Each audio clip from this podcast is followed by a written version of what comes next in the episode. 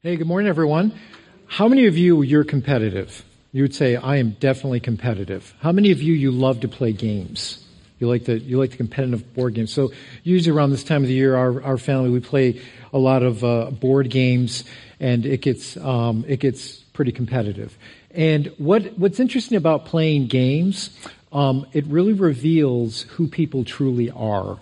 So those of you who think my wife is really sweet and tender, get her around a board game. I mean, I think the police were only called once to our house, but it was it was pretty fun. Um, and it's interesting, like if you, it's interesting how that competitive spirit can just draw out the things that are really in your heart. And th- there's one sport that probably draws out things in my heart or teaches me more about my Christianity than any other is golf. Um, golf is a humbling, humbling, humbling sport. And if I want to get to really know somebody, I take them golfing. Because just 18 holes with somebody will really truly show what is going on um, in their heart. Now, I like to watch golf on TV because I'm just so just enamored by how well these professional golfers play. And one time I was watching, and Bryson DeChambeau is a professional golfer, and he hit uh, with his nine iron. He hit a ball 219 yards. Now, some of you are like, okay, what's that all about? Okay, I, I don't get it. If you don't go golf. So I, I, brought Kathleen. I was like, Kathleen, you got to check this out. Bryson DeChambeau just hit with his nine iron. He hit the ball 219 yards. Check this out. She goes, oh, okay, yeah, that's good. I go, no, no, you're not getting it.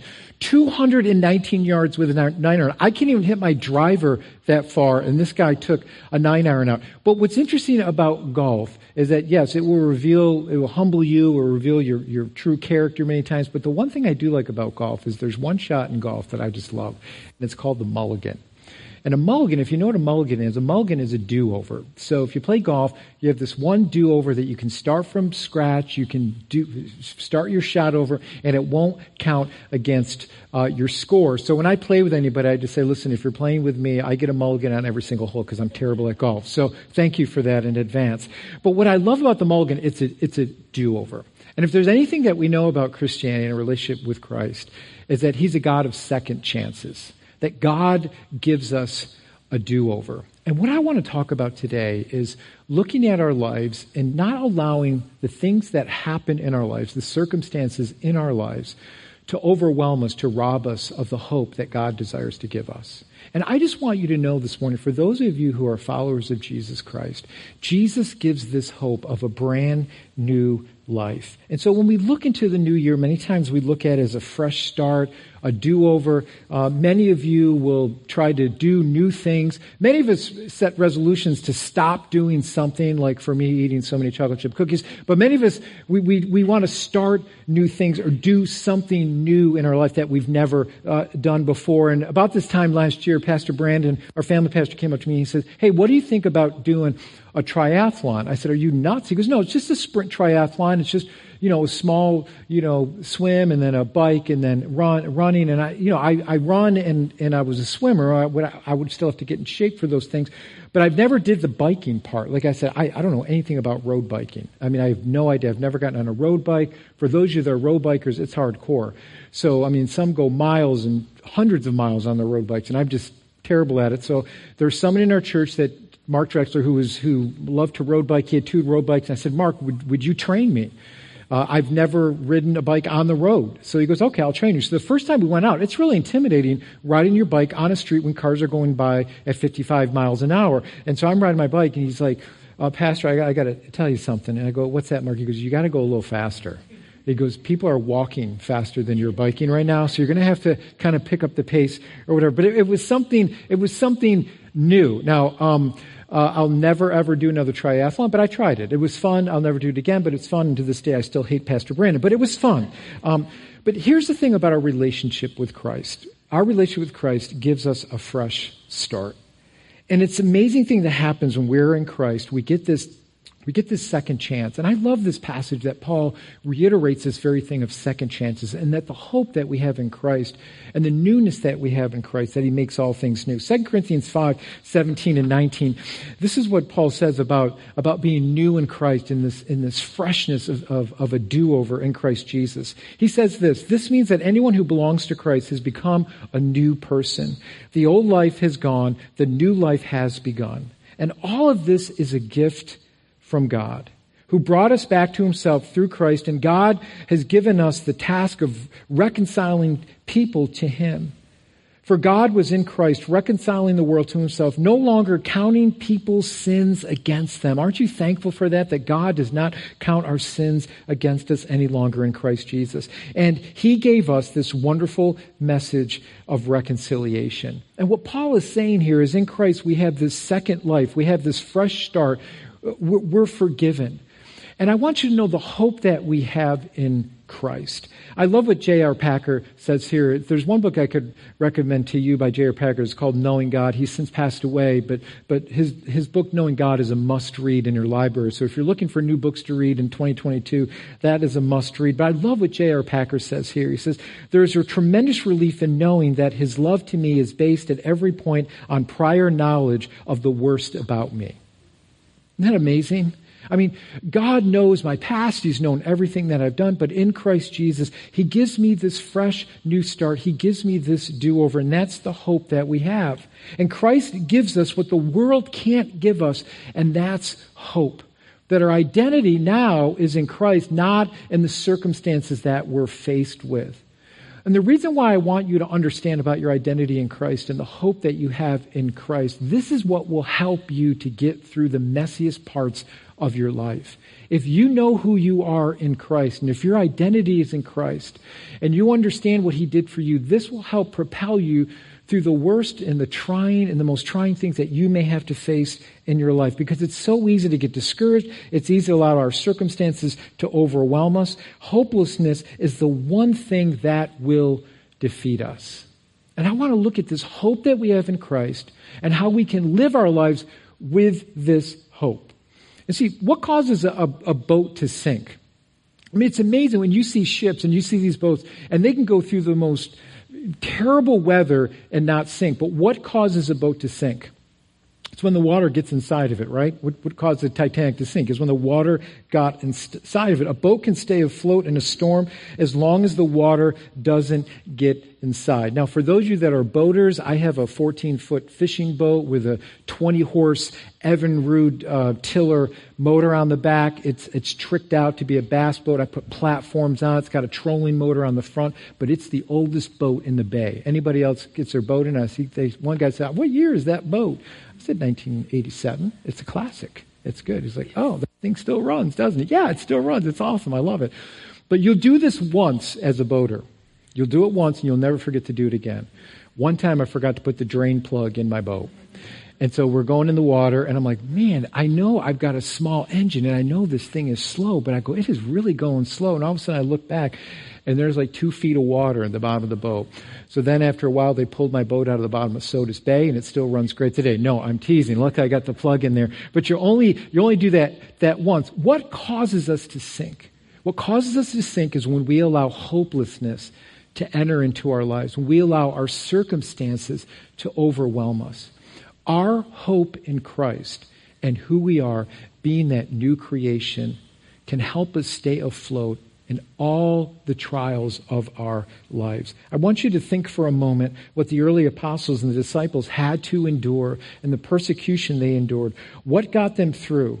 Not only what got them through, but what gave them this confidence and this joy and this hope to live in times of persecution. How did they do it? Well, they understood that trials cause them to grow. Now, there's this switch there's the flip. Many times we'll look at our trials and it will overwhelm us to bring hopelessness in our lives. But the switch here that we see in the Word of God is the early apostles didn't allow them to lose hope. What it did was is cause them to look at what is God doing in my life. That God can actually use this to create greater joy and greater faith in my life. That's the wonderful thing about serving Christ, is God can use any circumstance to help us to grow. So what the early apostles and the early disciples understood is they understood that trials can cause them to grow deeper in their walk with God. They knew that there was a purpose. And I love what James says here, the brother of Jesus. James in 1 verses 2 and 3, he says, Dear brothers and sisters, when troubles of any kind come your way, he said, considered an opportunity for great, what? Hopelessness, right? Okay, no one's listening right now. Everybody up here, right? What, what does it say? It says, what he says is, this gives us great joy. Dear brothers and sisters, when troubles of any kind come your way, consider it an opportunity for great joy. For you know that when your faith is tested, your endurance has a chance to grow. And so what he's saying is, here's your opportunity. Your opportunity is for great joy. For you know that when your faith is tested, your endurance has a chance to grow. How do we grow? Do we grow through times of, of peace and when everything's going perfect in our lives? No, what James is saying is he makes this connection between trials and joy for a reason. He says, because it will allow you to grow in your faith in Christ Jesus. You see, there's the switch. Instead of allowing our circumstances to overwhelm us, and give us a sense of hopelessness. James is connecting trials with joy for a reason because it will allow us to grow in Him. So, how is your faith tested? This is what James says. How is your faith tested? How do you chart your growth? How do you chart that? Well, what James says, you chart it through trials. Trials will reveal what you're truly trusting, like no other thing can. See, it's only through adversity that it will show where your heart is. Only through adversity, it will show you where your trust is. And so God knows He allows us to go through these times of testing and trial to reveal what's going on in our heart so it will develop our endurance.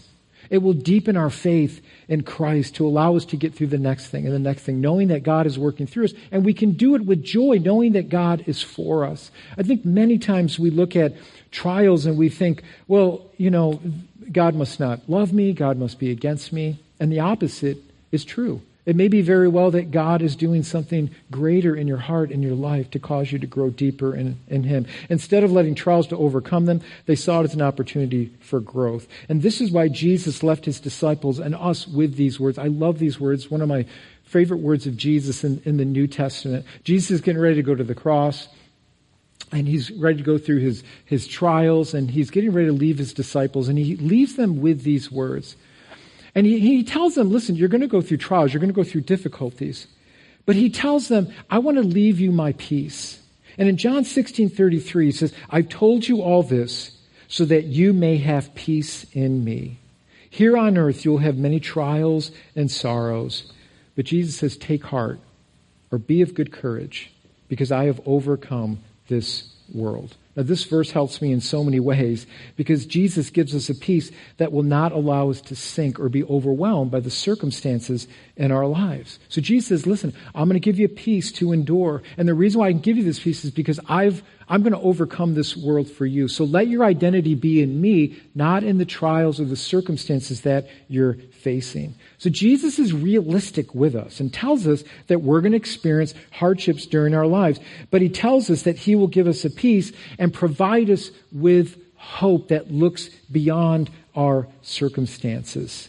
And so what we need to have is a correct understanding of the theology of suffering. And I misunderstood this for many years. I was immature in my understanding about trials because I think many times we can falsely believe that bad things can't happen to me because I'm a Christian or a follower of God. And that couldn't be further from the truth. And in fact, God allows us to go through things for a purpose because, in fact, He really does love us. And He wants us to grow. And He wants our faith to be deep. He wants to challenge us, to cause us to grow in Him and depend on Him beyond anything else our circumstances may throw at us. So does God bless us? Absolutely. Does God give us joy? Absolutely. But there's a different joy that is not based in my circumstances. God wants to give us a joy that's based in who He is and the promises that He gives to us. It's like the beautiful hymn as well with my soul. And there's a couple lines in that hymn that I just absolutely love about it as well with my soul. And there's a, what the hymn writer says. He says, "When peace like a river attendeth my way, or when sorrows like sea billows roll."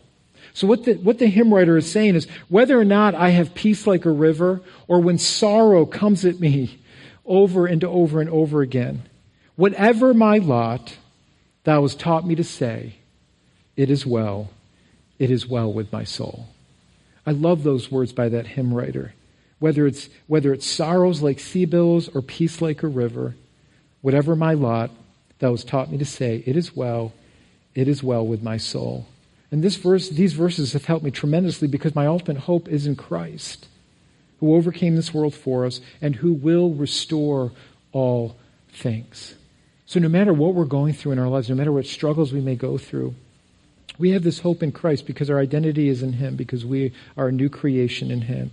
He gives us a peace that tells us He will always be with us. So the hope in this passage in John 16:33, even though we will face difficult things in this world, Jesus tells us to take heart. So what does that mean? What does it mean to take heart or to take courage? Well, it's this Greek word tharseo. And what tharseo means, it means this. It means to, to take heart or to have courage, being hopeful, bold, and be of good cheer. So what Jesus is saying is he's not saying fake it till you make it. I hate that statement. It's not like, well, just fake it until you feel better, right? What Jesus is saying, no, no, no, no, no, no, no. I want you to take heart. Even though you may, even though your circumstances may dictate something different, I want you to take heart. I want you to have courage. I want you to be hopeful. What Jesus is literally saying, he's saying, cheer up. Cheer up because your future is secure. Your future is bright. I like what Lawrence Richards says about take heart or to, to take courage. He says, when discouragement, when discouragement or frightened by what we face, take courage as a reminder that in Christ we can abandon negative attitudes and face life with a confident, optimistic attitude that disposes us to act in faith. And so what Jesus is saying, he's saying, listen, take heart, be of good cheer, cheer up. Your future is bright. I'm for you. I'm not against you. I've secured heaven for you. I like John records in his gospel Jesus' words when he talks about those who follow him and what Jesus gives to us. Jesus says, I'm the gate, and whoever enters through me will be saved. They will come in and they will go out. They will find pasture. The thief comes only to steal, kill, and destroy, but I've come that they may have life and have it to the full. And basically, what these verses speak to, when, when John is speaking, uh, when John records Jesus' words of coming in and going out, these verses speak of God's blessings. They speak of covenant language. That Jesus says, in me, I'm gonna, I'm gonna give you peace. I'm gonna, you're gonna find good pasture and you're gonna have life and have it full. Even though circumstances may dictate differently, in Christ, He wants to give us a full life. Jesus gives us a choice now to live with hope. I like what C.S. Lewis says here uh, about hope in his book, uh, Mere Christianity. That's another book you need to read if you haven't read that yet on your 2022 uh, reading list. But what, what C.S. Lewis says here in his book, Mere Christianity, he talks about, he talks about heaven. And I think so many times we can get so caught up in the world here today that we lose sight that Jesus has secured eternity for us. That the trials that we go through here on earth should propel us to want heaven even greater. Now, I know there's a saying, don't be so heavenly minded that you're no earthly good, but I, I, don't like that saying too much. Because I think it's okay to be heavenly minded and still have your mind here on earth, right? And not forget about what God's calling is. But I think we need to be heavenly minded. We need to be reminded of what Jesus has in store for those who put their trust in Him. What Jesus told his disciples in John 14, he says, Don't let your hearts be troubled. Trust in me, trust also in God. For in my Father's house are what? Are many rooms, many dwelling places, many mansions. If it were not so, I would have told you, I'm going to do what? I'm going there to prepare a place for you. And if I do that, I'm going to come back and get you. I'm going to restore all things. And so our ultimate hope is heaven. Our ultimate hope is we get to be with Jesus. That is our ultimate hope. So no matter what we go through here on earth, we have this hope within inside of us that we will be with Christ. Everything else that heaven has for us is just the cherry on top of the sundae, right? But our ultimate hope is we get to be with Christ. He's the author and the finisher of our faith. And I like what C.S. Lewis says here in Mere Christianity. He says, he says, I must keep alive in myself the desire for my true country, which I shall not find till after death.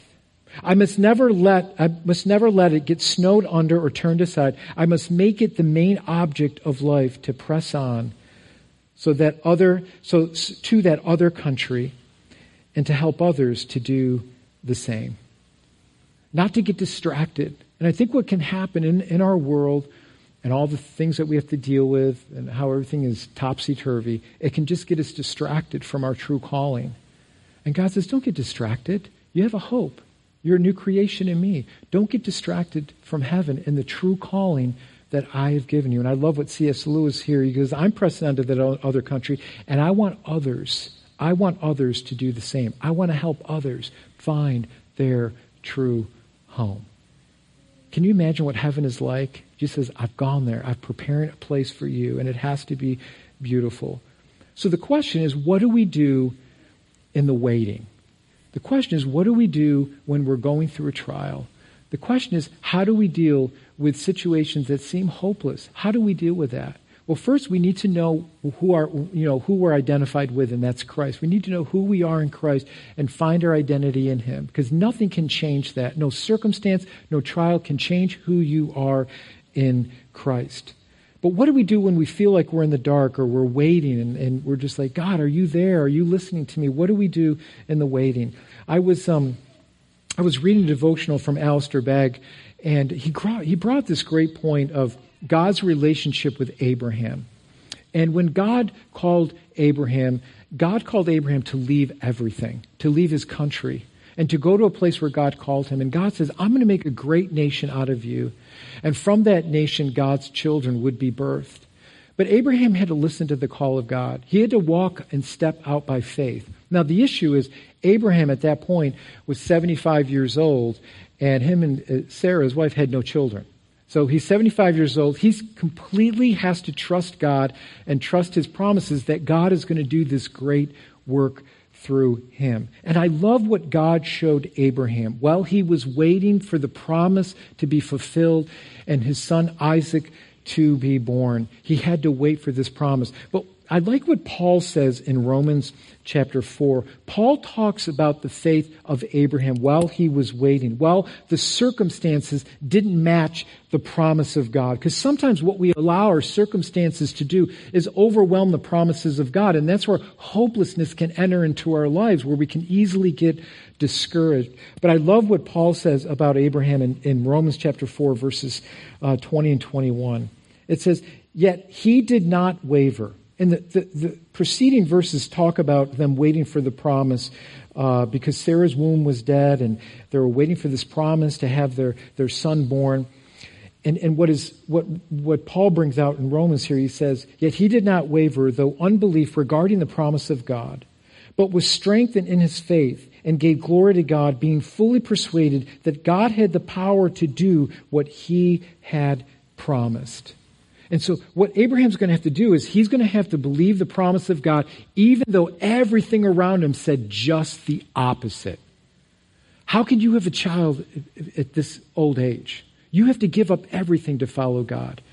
And God gave him this promise that he would make a great nation out of him. So at 75 years old, Abraham left everything to follow the call of God to go to a country he did not know, totally by faith. Abraham and his wife had no children. Abraham and Sarah had to wait 25 years for their son Isaac to be born. And so in that waiting, yeah, did they make a mistake? We know the, the, the story. Many of you know the story about Hagar and, and, and jumping the gun. But here's the thing. In that waiting, God does something. He speaks to Abraham in between that time of his son being born, in that time of waiting for 25 years. And it's found in Genesis 17. And I love what God speaks to Abraham here. And I want you to hear his words to Abraham. He doesn't give Abraham like a, a one, two, three, Abraham, this is what I'm going to do. Here's three steps for better living. What he does to Abraham, he speaks something to Abraham to trust his promises. And in Genesis 17, 1 and 2, this is what God says to Abraham while he's waiting. He says, When Abram was 99 years old, 99 years old, still waiting for the promise, the Lord appeared to him and said, I am God Almighty. Walk before me and be blameless. I will confirm my covenant between me and you and will greatly increase your numbers. They're waiting year after year after year for this promise to be fulfilled. And what does God do? God doesn't tell them exactly how it's going to happen.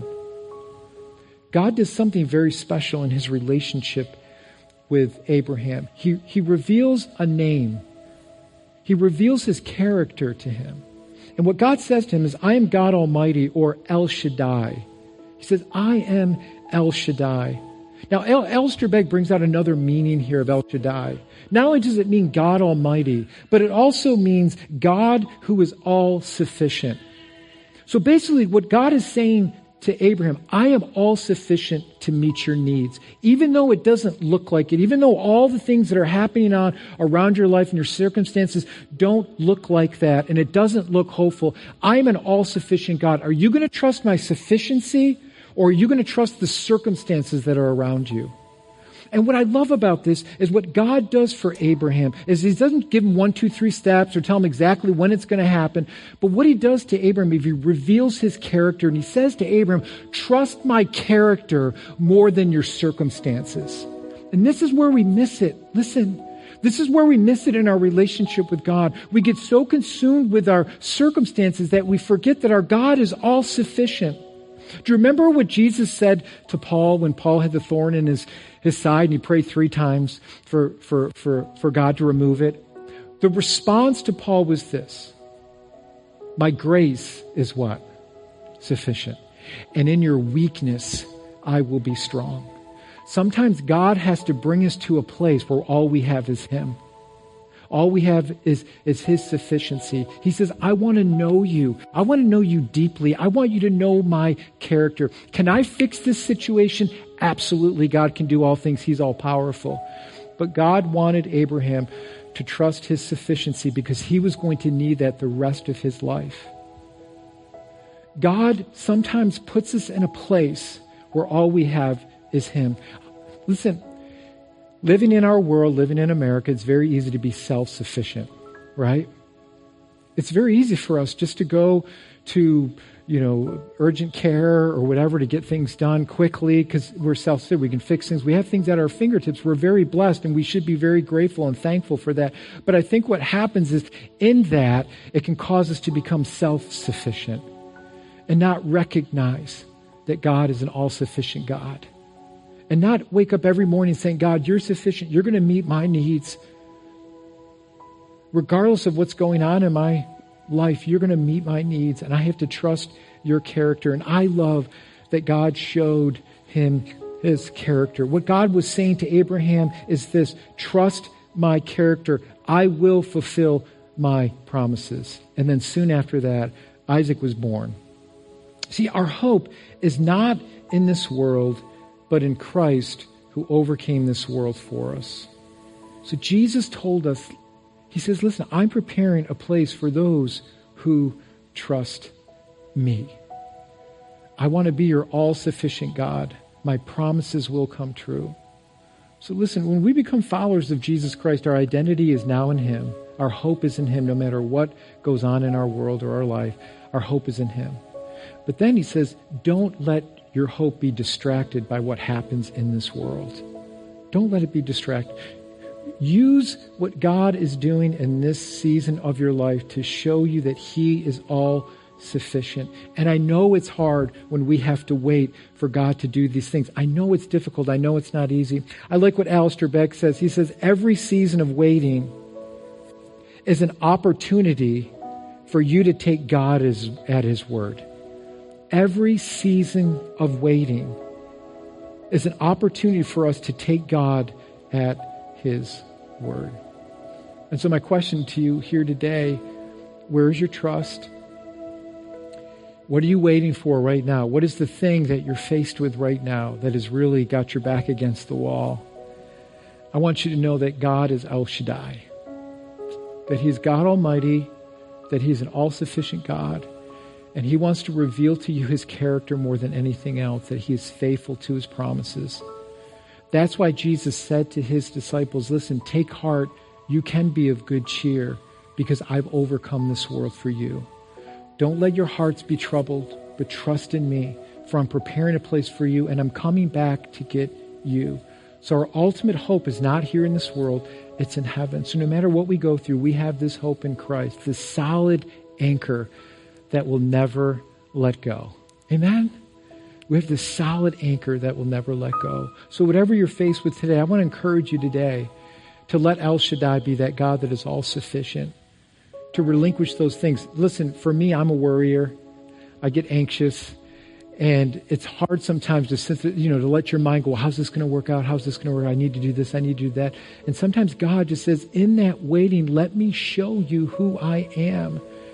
That I'm an all sufficient God, that I am El Shaddai, that I am there for you. And that's exactly what Abraham needed to hear.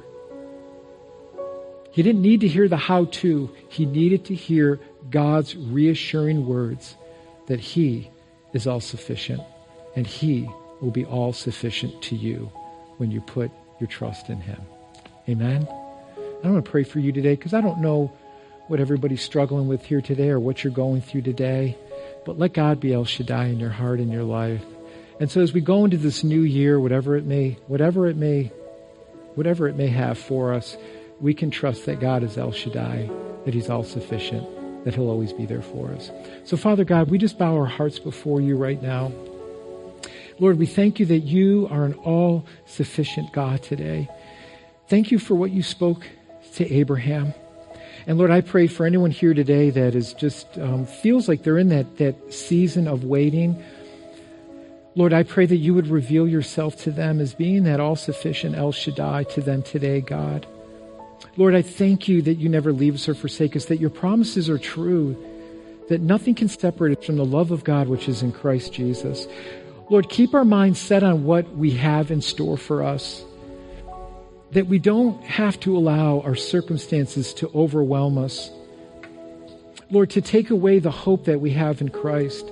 That our hope in Christ can help us to stay above the waves and all the difficult circumstances. And even though they're difficult and even though they're not easy, we have this hope within us that gives us a joy that you're working all things for your purposes and your glory. And we thank you for that. And that should give us a joy that you're working all things for your good. So we thank you, Lord, for your care for us, for loving us, for knowing what's best for us. Help us to trust you. Help us to be faithful, God, to your word, to listening to your spirit. Help us to be faithful. And so, Lord, we thank you that you had that personal relationship with Abraham, that you revealed yourself to him in a personal way, that he could trust you even when his circumstances dictated something different. Thank you that your promises are true and we can trust you with our lives. And so, Lord, as we prepare our hearts to take communion, Lord, we thank you the promises that communion hold, that Jesus not only covers our sins, and makes us new.